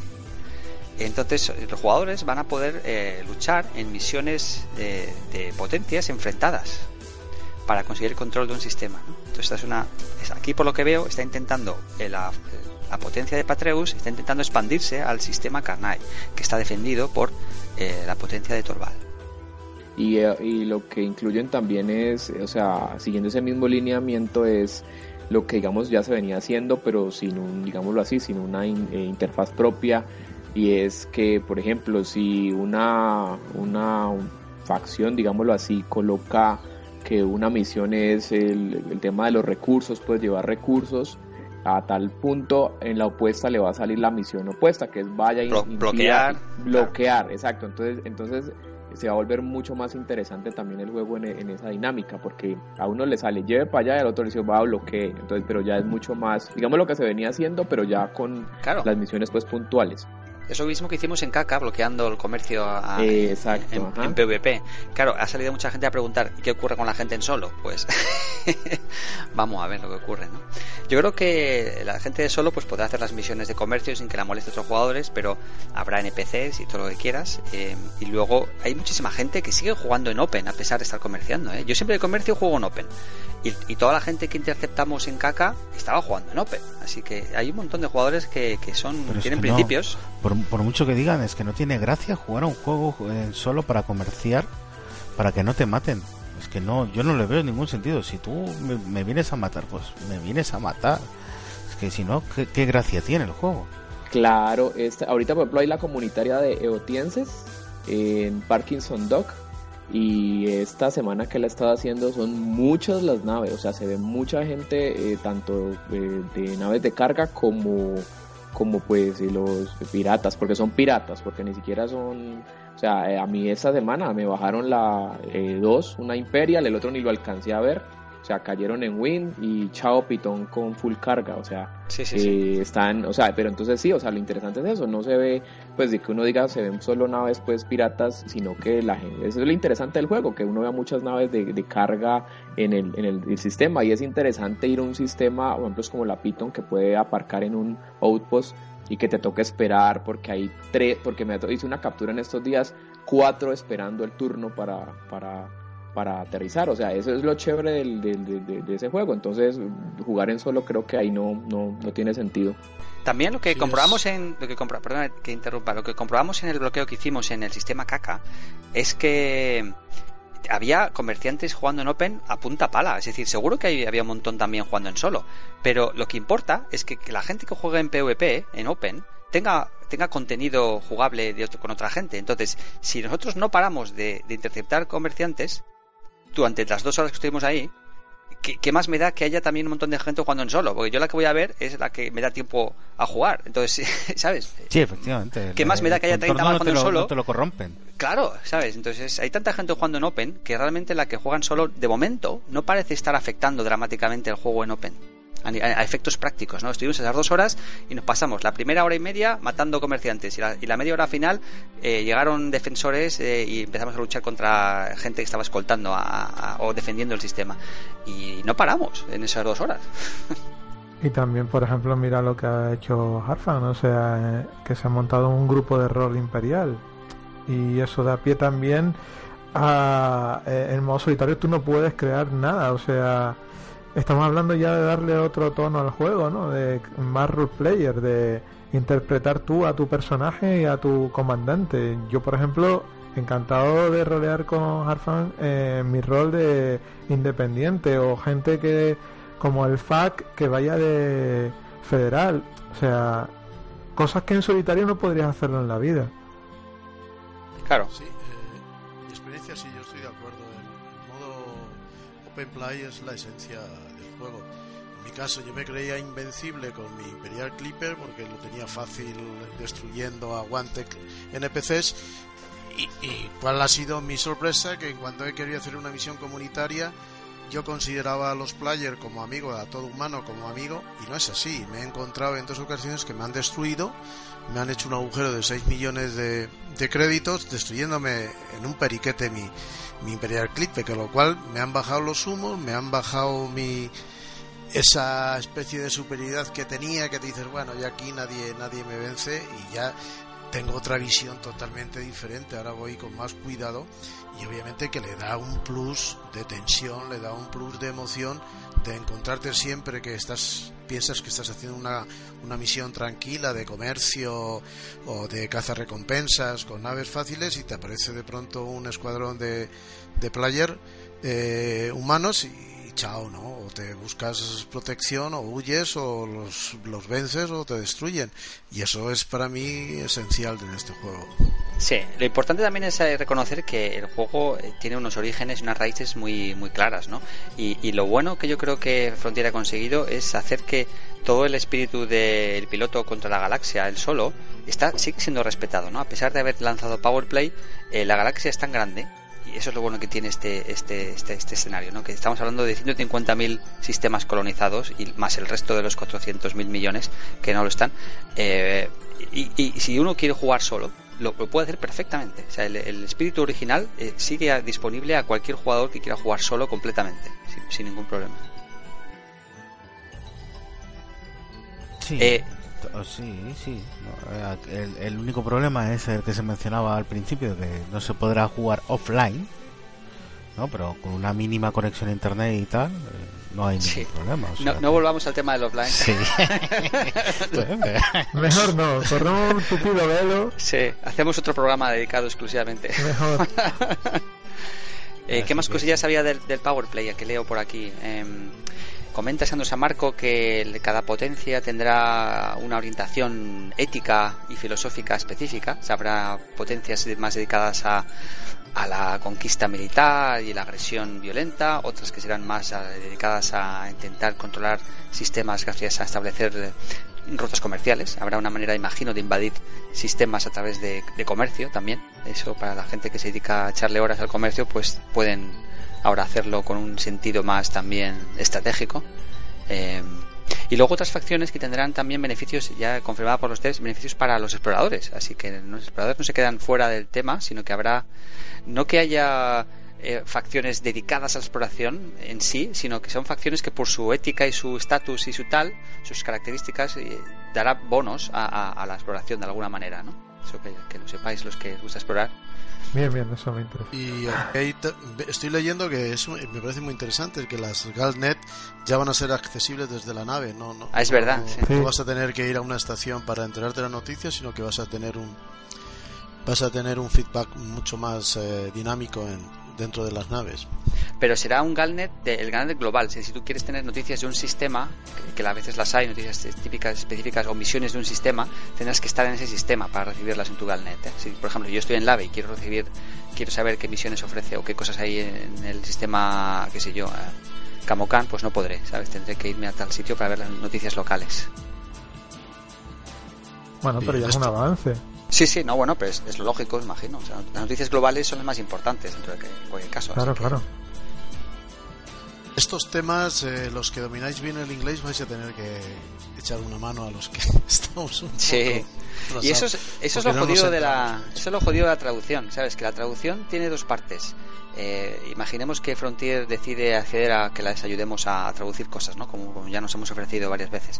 Eh, hay cosas que son fijas, ¿no? Todo el tema de la interfaz de las naves, los menús de, pues, de módulos, de compra, el los menús de comercio, las commodities, todo eso es, texto fijo y cosas que se pueden traducir sin problema.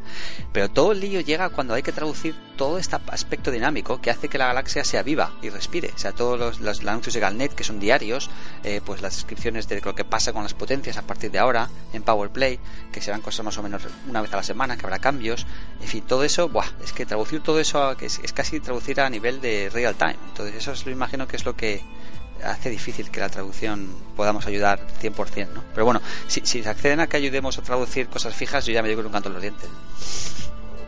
Sí, no, no, lo peor de todo es que como los archivos son propietarios de ellos, son inaccesibles. Así que ni siquiera podemos intentar hacer un mod de traducción. Yo, yo he ayudado a otros juegos a traducir, ¿eh? Yo eh, yo sé de developers, otros juegos, no, tan, no, juegos de developers conocidos, ¿no? Como IA o Ubi o lo que sea, pero juegos menores que en los que he participado en desarrollo y tal, y que nos dejaban traducir, nos mandaban los fichos de texto, eh, traducíamos y, se quedaban tan contentos, ¿eh? Y los errores todos nuestros. claro.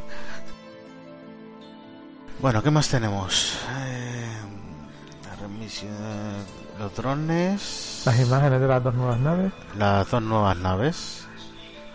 La de Diamond Back, que es la que habíamos dicho que estaba más orientada a la minería, o posiblemente estaría más orientada a la minería, ¿no? Eso sospecha la gente, sí. Tiene, pinta, ¿eh? Tiene, pinta, de cosa mazacota, sí, sí. ¿Qué, tamaño, qué tamaño podría tener esta nave? La única manera que hay que de juzgar que yo vea es la, es la cabina. Y esa cabina tiene pinta de tipo 6, ¿no? O por ahí. No, no, más, no más grande. Pero ni idea. Sí, o sea que no es una mega nave, estamos hablando de una nave de tipo medio. Sí. Yo creo, pero vamos, que. Más o menos como la cobra, puede ser, ¿no? Aproximadamente. No, entre un poco, una más grande. y una T7. Una T6 y una T7 pronto, ahí como en intermedio. Vamos a ver. Y tal como, como se ve en la foto, parece un poquito. O sea. Que no, no, no, es, no es tan blanda como una nave de carga, sino que parece con un poco de blindaje, ¿no? Sí, parece sólida, ese es el aspecto que tiene, sí, sin duda. Robusta, sí, sí. Y luego la Imperial Courier con esa cabina casi de, casi de 360 grados prácticamente. Eso puede ser brutal para la visibilidad. Esa con el Oculus tiene que ser, vamos. Sí. Otra nave más. Otra forma de conducir. Espera, tengo aquí el, la transcripción de las respuestas de Braven a, las preguntas de hoy, a ver si algo interesante. Ah, este es interesante. Dice, eh, según qué potencia, eh, habrá tipos de módulos especiales que solo se podrán conseguir en una o en otra, ¿no? De naves. Así que vamos a ver en qué queda eso. Es otro, otro, otra diferencia más entre potencias, ¿no? Los tipos de módulos que pueden conseguirse en cada sistema y esas cosas. O sea, restricciones. O, o no. ¿Cómo lo ves?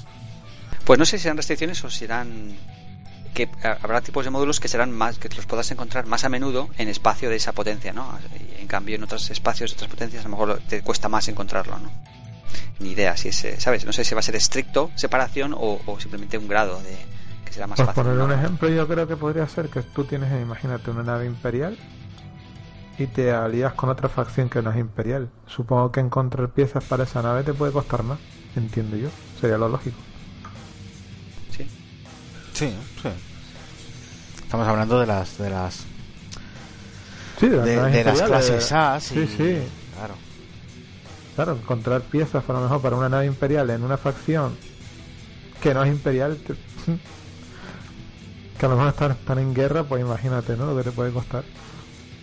No, bueno, y tiene eso, lógica, se había visto un poquito reflejado en algunos sistemas en los cuales no encontrabas el tamaño o la pieza según la característica del sistema, eso está claro. Eh, pero ahí vamos, íbamos más al tipo de tamaño de población, ¿no? O sea, un sistema con de ITECH con X cantidad de poblaciones era poco probable que tuviera esta pieza de este tamaño en concreto, ¿no? Entonces, si abarcamos esto a esto y lo extrapolamos, pues yo lo veo más restrictivo. Pero diferenciación de, los repuestos o de las, eh, por así decirlo, los upgrades de las naves, ni, aunque sean del Imperio o de la Federación o, naves específicas, no hay repuestos para la, Clipper o para la Vulture, etcétera. Y yo creo que, que, no estaría mal que con el tiempo eh, hubiera partes específicos para nave concretas, ¿no? O sea que, por ejemplo, no sé, una ampliación de la planta de poder de, de la Clipper pues no la puedas encontrar, pueda tener más, más capacidad o menos capacidad según el tipo de nave. Ahora todo es muy genérico, ¿no? Le puedes poner, eh, solo está diferenciado la, la, letra y la, y la clase y el número nada más, pero no que, que, no tendría que ser, porque yo creo que los fabricantes de una Clipper no son los mismos fabricantes que, que hacen una, una Laco 9, ¿no? Son totalmente tecnologías, eh, en teoría son distintas. Es como yo creo que ponerle el motor de un SEAT a un Mercedes, no Exactamente, exactamente. Entonces yo creo que con el tiempo este tipo de, de diferenciaciones que ahora lo hacen por, por facción o por, o por poder, no otra cosa, derive con el tiempo a que haya repuestos especiales para cada tipo de nave y que los tengas que encontrar y buscar en ciertos lugares de, la galaxia, ¿no? y eso le crea un rol más añadido a decir, bueno, pues yo quiero quiero tunear mi nave y esta pieza solamente la puedo encontrar en un sistema que está no sé cuánto y resulta que que yo estoy soy enemigo y a ver cómo me las ingenio para conseguir esa pieza. Eso sería interesante. Por un este- módico precio yo te la traigo, tío. en, hace ya un mes o así, o quizás un mes y medio, Mike Evans, uno de los developers que trabaja en el equipo usándose a Marco, entró a comentar al foro que tienen ya pensado, concebido un sistema de, de crafteo de módulos. Em, que no está todavía inminente, pero que en algún momento podrá hacer aparición. Eh, pues a saber cuándo, ¿no? Pero y será un sistema basado en conseguir eh, según qué tipo de materiales o componentes a través de misiones que te hagan llegar a tener que ir hasta por ellas y de forma que los jugadores podamos tunear eh, algunos módulos de la nave y eh, evidentemente estará balanceado es decir que tú a lo mejor pues que se le sacas partido a uno de los módulos para que sea más potente los escudos por ejemplo pero en cambio es un sistema que te hace que sea mucho menos resistente a, impactos entonces pues, a lo mejor te lo puedan destruir antes o más rápido o que falle más rápido no estará balanceado, pero ahí ya tienen concebido un sistema de crafteo, así que crafteo llegará en algún momento. Ahí es cuando la minería podría tener valor añadido. Además, o, por, ejemplo, que tú entres en combate con una nave y no la destruyas y le des la opción a que el ocupante abandone, se expulse al, al espacio y aparezca en una en una estación y tú puedas quedarte con la nave o no sé, o sacarle de la nave lo, que le sirva en ese momento. No sé. Eso ni idea ya.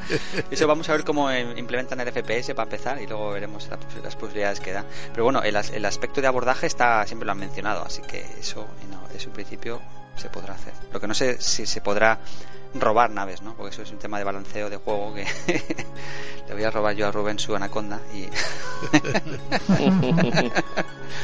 ¿Cómo será, hablando, hablando de eso, cómo será lo de eh, las, naves eh, eh, que, estén tripuladas por varios jugadores, ¿no? Es impresionante. Pues son enormes las naves, son enormes. Sí, yo tengo ganas de poder pasearme por una Lacon 9, esos, ese puente de dos niveles con tres sillas. Sí, es impresionante. No, saber lo que hay detrás de las puertas, los que tenemos Oculus, ¿no? ¿Qué hay detrás de esa puerta? Abrirla y, entrar dentro de la nave. Y luego que en, este juego no hay gravedad artificial, así que cuando estemos en el espacio con la nave parada, moverte dentro de la nave va a ser toda base de ir usando esos asas que se ven por las paredes para agarrarse con las manos. otra, tener botas magnéticas. Sí, otra de mis teorías es la silla, porque si, fijáis en la silla, tienen sus retrocuetillos en los, sus trastes en los lados y por delante y por detrás. Así que es posible que puedas desacoplar la silla del puente de mando y, flotar por la nave con ella, ¿no? Si la nave es suficientemente grande para dejar pasar sillas por las puertas, pues oye, a lo mejor puedes por ahí volar de una a otra con la silla. En plan Wally. Sí. Pero en fin, ¿alguna cosilla más que Breven ha respondido así que coja buena pluma? Sí, bueno, reconfirman que están trabajando en, bugs para el tema de, Wings, eh, a la gente que a lo mejor tiene problemas de conexión. Eso lo reconfirma aquí el tío. Em, ah, una otra cosa nueva también que confirma es que hay hay em, em, otras cosas en el espacio que no son objetos celestes, que pueden ser encontradas y que de momento nadie ha encontrado ninguna. Eh, la, sonda, la Voyager, ¿no? Cosas así. La Voyager y tal, esa la descarta. Dice que es espacio profundo. Estamos hablando de espacio profundo. No, y, no habla de las, de las sondas Voyager. Este, son otras cosas que hay por ahí. claro, pero que puede ser una sonda de otra civilización o. Vete tú a saber. Cualquier cosa, ¿no? O sea No sé, pero para los exploradores, para nosotros los exploradores, me incluyo, eso es, vamos, importante que tenga vidilla en ese sentido, que no solamente tenga cuerpo celeste y ya está, o sea, que, que hay algo más, claro. No sabemos lo que es todavía. Interesante sería que pusieran titanes por ahí. ¿El qué? ¿El qué? Que como hicieron con la, con la, con la con, el concurso de, de, la Titán, pues que pusieran y dijeran hay tantas tarjetas gráficas por ahí, hay tantos ordenadores por allá hay tantos Oculus Rift por ahí, hay tantos vivos por ahí. Serán de HTC seguramente. ah, mira, espera, aquí tengo la línea exacta cuando. Eh, perdona que vuelva al tema anterior, el tema de los módulos específicos de, potencia, dice Braven. Eh, para algunas potencias estamos em, implementando eh, módulos y armas específicos para esa potencia. Es decir, para entender y pone aquí, más información llegará pronto, un anuncio llegará pronto sobre el respecto. Es decir, esto imagino es otro de los dev updates que va a llegar a, ah, de aquí a unas semanas. Entonces, una potencia tendrá más, más, o sea, unos módulos más específicos. Que solamente tendrá, vamos, lo que pone aquí es que son específicos, es decir, que, que solo los tiene esa potencia, son módulos únicos que tiene esa potencia y no otra. Módulos y armas. Pero bueno, vamos, dice aquí, pues eso, más información ya llegará en un anuncio próximo. Así que bueno, eso cuando lo anuncie. Interesante, interesante. La exclusividad siempre ha sido un, grado en los juegos. Sí, depende de la potencia, pues tendrás tus ventajas, ¿no? Luego no sé si lo hemos comentado ya, las potencias podrán subir y bajar de, de, ranking, de ranking, digamos, ¿no? habrá un ranking de, potencias, entonces los jugadores que mejor lleven su, su potencia y se expandan mejor y controlen mejor territorio y tal, pues subirán y otras irán bajando, ¿no? Y al empezar, cuando se lance la, la 1.3, habrá, por lo que dice David Breven aquí, habrá 10. Y hasta un máximo de, podrán crearse otras 10, hasta 20 en total, para empezar. Y esas que se podrán crear, entre ellas habrá algunas que podrán ser generadas por los jugadores. Y ya digo, lo que dice es que es muy chungo. O sea, llegar a hacer que una facción menor se vuelva potencia eh, de juego, eh, eh, habrá, hará falta que se expanda bastante y será un trabajo pero muy ya, chungo. Ya, ya, ya entra en tener sentido de establecerse en una zona con una potencia, ir trabajando con ella y formar una casa, es, decir, ya no es un solo estoy aquí y no pasa nada, ¿no? Ya es, se puede, tener un objetivo a muy largo plazo, claro. Pues sí, y bueno, tiene ahí son cuatro páginas de preguntas y respuestas, bueno, ya las iremos viendo después y a lo mejor hablamos alguna de ellas en el próximo podcast. Sí. Bueno, va a haber que comentar mucho porque estaremos en, vísperas, seguramente, ¿no? Vísperas, no lo sé, ¿eh? Dice todavía, a lo mejor faltan dos tres semanas hasta la beta, no sabes, ni idea. Lo que sabemos es que dicen que están apuntando a mayo para lanzar mm. la, la 1.3 abierta, o sea que la beta tiene que ser antes, una semana o dos antes. ¿qué nos queda? Pues nos queda, no sé, cosas del foro, por ejemplo. ¿Cuánto llevamos ya? español. Una, hora, y, pico, larga. Pues como queráis. ¿eh? Hora y media. Tampoco, hay que agobiarse. No, pero comentamos un poquito por encima el tema de la traducción. Que, bueno, eh. que no ha habido más que un ligero comunicado, ¿no? De, de que lo han visto y lo han pasado a instancias superiores, ¿no? Sí, el post aquel que generamos que lleva ya siete páginas de gente pidiendo la traducción al español y eh, lo que sí puedo ver es que Michael Brooks ha leído el hilo, entonces por lo menos saben que estamos interesados. positivo, exacto, eso ya es un avance. Sí, sí. Eh, interesante es que sigamos posteando en ese hilo en inglés. Ya lo han, lo han comunicado ya varias veces y han borrado varios hilos y como sigamos posteando en español es posible que hasta lo cierren. No, pero de momento todo el mundo está haciéndolo bien, ¿eh? Todo el mundo o postea en inglés o postean en los dos idiomas. lo, traducen.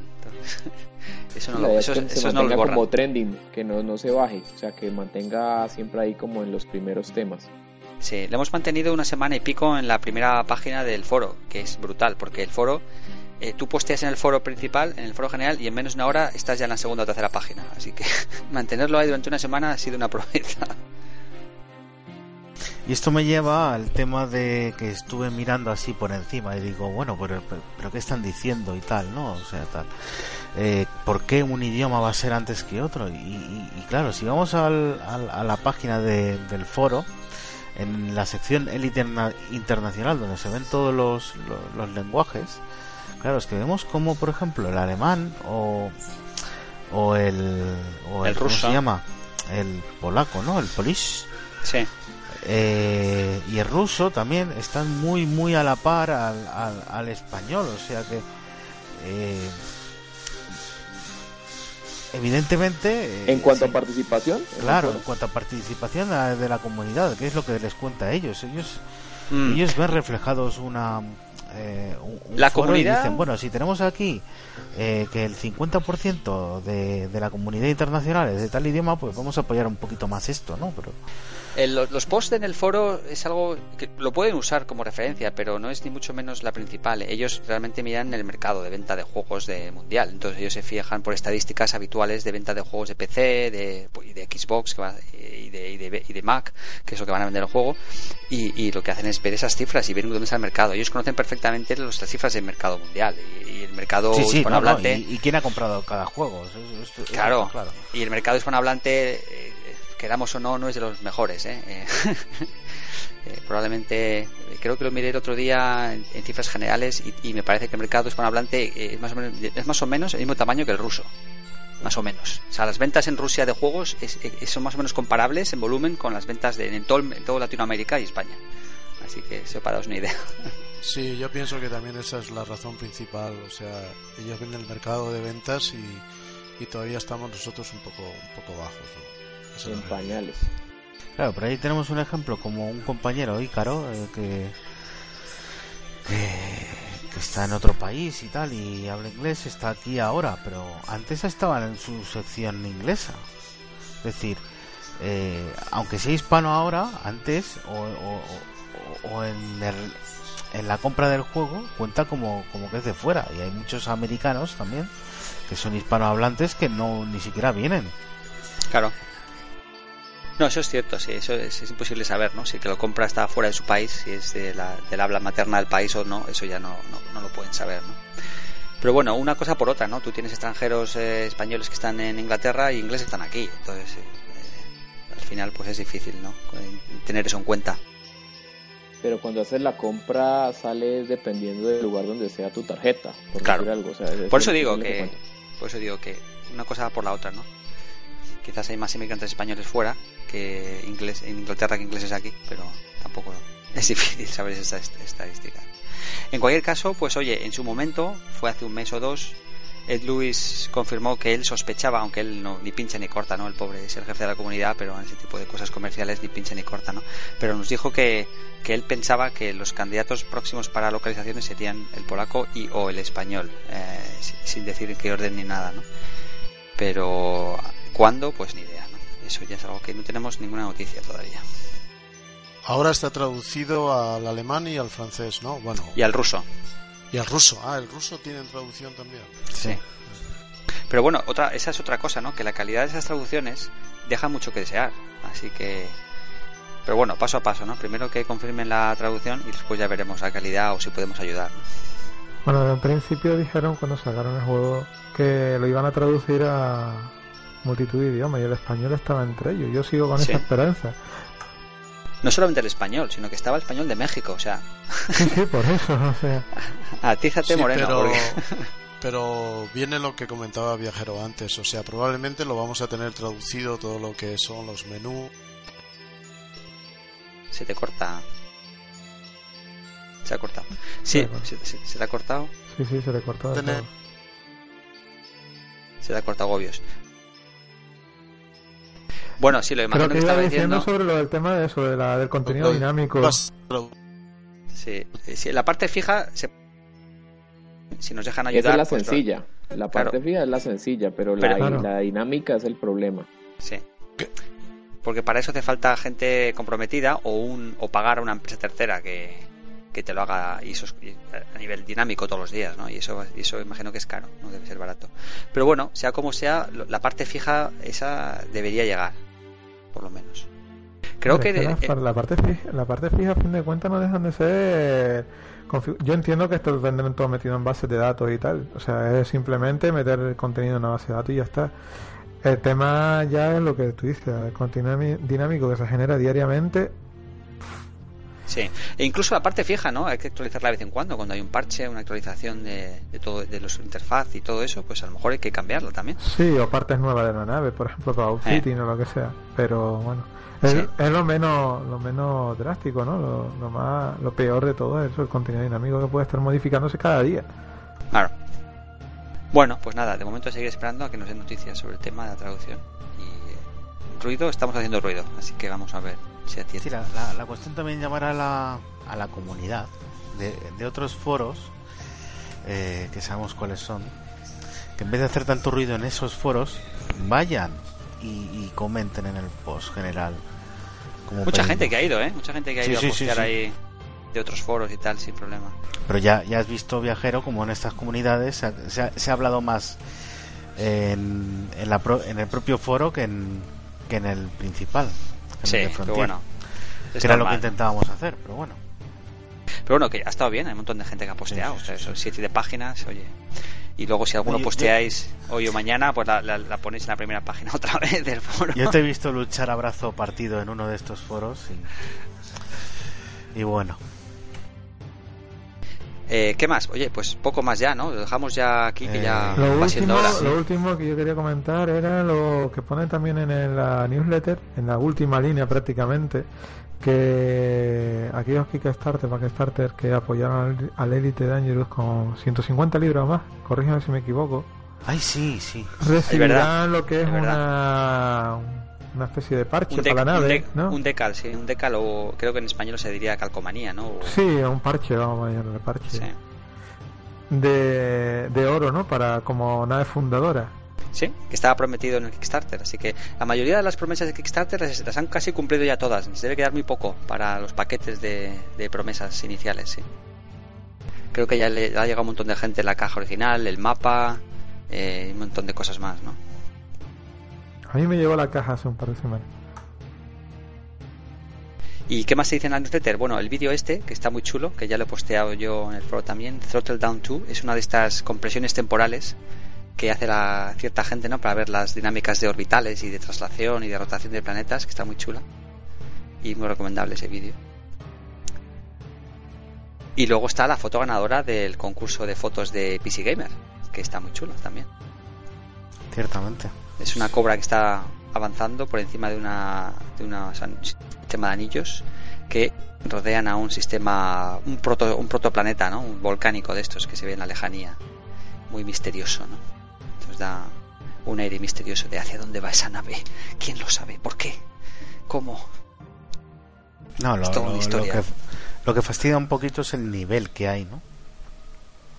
O sea, tú ves... ¿De qué? ¿Bueno o malo? Claro, no, no, de, de bueno, de bueno. O sea, a ver, eh, tú sacas una foto y puede estar mejor o peor, ¿vale? ¿No? Pero es que eh, si entramos en términos fotográficos, ¿no? Simplemente con eh, dónde están las cosas en el espacio, del orden de la foto, de la sección, la composición. del cuadrante, del sí, del tercio, de la parte matemática, todo eso influye, ¿no? En la, en la, en la composición. Sí, la regla de oro. Sí. Y claro, y todo esto los, los, los profanos, ¿no? Sacamos una foto mejor o peor, que, que es Dale buena al por F10. casualidad. Dale al F10 ahí y ya está. Sí. Así que también comentábamos de que se pueden hacer, o sea, modificando ficheros del juego, se puede aumentar la calidad de ciertos componentes, ¿no? Eh, y hacer mejoras para hacer capturas fotográficas a tal fin. Ah, sí, el, la resolución de planetas, ¿te refieres? Sí. Eh, eso, no, eso no he tocado todavía, pero alguno que lo he tocado es espectacular. El, lo que se ve, la profundidad de las nubes y del relieve de, Sí, sí, es, los es continentes. impresionante cuando lo pones a máxima calidad. Que Y lo como siempre jodido he dicho, es que eh, dicen que no les afecta al rendimiento del, del juego. La gente que lo ha probado dice que en general no, Eh, no le afecta. No, prácticamente no afecta hasta la hasta el pic, ¿no? O sea, hasta cuando te produces eh, la cercanía con el planeta y depende qué ordenador, ¿no? Es más vulnerable. Eso estamos eh, claros, pero si, si tú pones eh, un que te genere texturas de calidad fotográfica de digamos eh, 8K, ¿no? Y tu ordenador pues eh, a- apenas es un quad core con una tarjeta gráfica una 750, una 500 y pico y tal, pues eh, la, la verdad es que no da, pero eh, se puede conseguir, eh, aunque sea 5 frames por segundo, una super captura de pantalla impresionante, ¿no? Claro. Que es a donde vamos, a la fotografía en sí mismo. A mí lo que me gustaría es que sacasen una, una manera de hacer fotos en 2D de resolución típica, aunque sea 1080 o 720, me da igual, dando el botón de F10 jugando con el Oculus, tío. Porque tener que sacarse la pantalla auxiliar, esa, cada vez que quiero grabar algo o hacer una foto con el Mm. Oculus, es un poco peñazo, ¿no? Pero bueno, todo llegará. Pues bueno, en fin, y ya básicamente en la Galnet, ¿no? Pues a Galnet el experto es Harfang, ¿no? Está al tanto de todo lo que pasa, Sí. sobre todo el tema imperial. Así que Pero ya vamos no a está- para... Ya, ya, para, para el próximo, próximo capítulo. Y yo creo que ya con más de una hora y media ya terminamos, ¿eh? Sí, sí, que ya, ya está bien. Menos Que para mal, ser- solo voy a hacer media hora. Sí, sí, sí, sí, sí. Lo bueno es lo que tiene la charla, la charla entre, entre amigos, ¿no? Pues sí, sí. se va, se va el tiempo volando. Sí, volando. Y eso, y recordad que cualquiera estáis invitado a participar, así que aquí siempre somos unos cuantos charlando de lo que sea el juego y cualquiera es- bienvenido. Pues nada, con esto cerramos el ITCAS 16 y esperamos más participación en el futuro. Hasta la próxima. Chao. Hasta hasta luego. otra. Hasta luego. Chao. Chao.